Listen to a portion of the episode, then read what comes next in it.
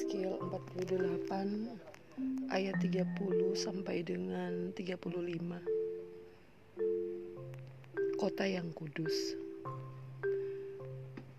Inilah pintu-pintu keluar kota itu di sebelah di sisi sebelah utara yang ukurannya adalah 4500 hasta Terdapat tiga pintu gerbang yaitu pintu gerbang Ruben, pintu gerbang Yehuda dan pintu gerbang Lewi. Sebab pintu-pintu gerbang kota itu disebut menurut nama suku-suku Israel. Di sini kebenaran firman Tuhan dinyatakan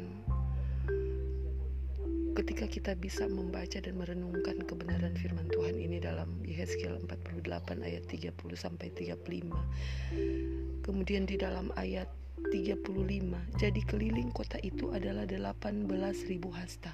Sejak hari itu nama kota itu ialah Dengan huruf besar tertulis Tuhan hadir di situ. Artinya di sini Bagaimana Tuhan membentuk bangsa Israel?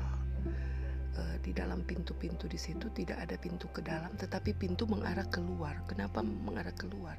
Jadi ketika orang keluar uh, orang keluar dari wilayah tersebut dia justru memberikan dampak menjadi berkat bagi orang lain begitu juga dengan kehidupan kita kita itu anak-anak Tuhan yang sudah dipilih oleh Tuhan kita menjadi berkat bagi orang lain Orientasi bukan lagi kita menerima berkat tersebut, tetapi kita menjadi berkat.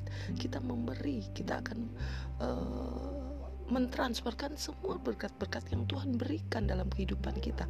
Baik mulai dari cara kita berpikir eh, kemudian cara kita eh, bergaul dengan orang lain dalam kehidupan keseharian kita itulah yang menjadi berkat. Bukan ketika kita berada di dalam lingkungan gereja ketika kita berada di dalam kebaktian tetapi bagaimana dampak kita ketika kita berada di luar di dalam keadaan dan lingkungan yang uh, yang berbeda jauh dengan kita. Di situlah kita akan berdampak.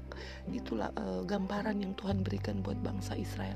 Ketika mereka bukan di dalamnya itu tetapi ketika mereka keluar di situlah mereka menjadi berkat. Dan ini uh, kita aminkan bahwa firman Tuhan ya dan amin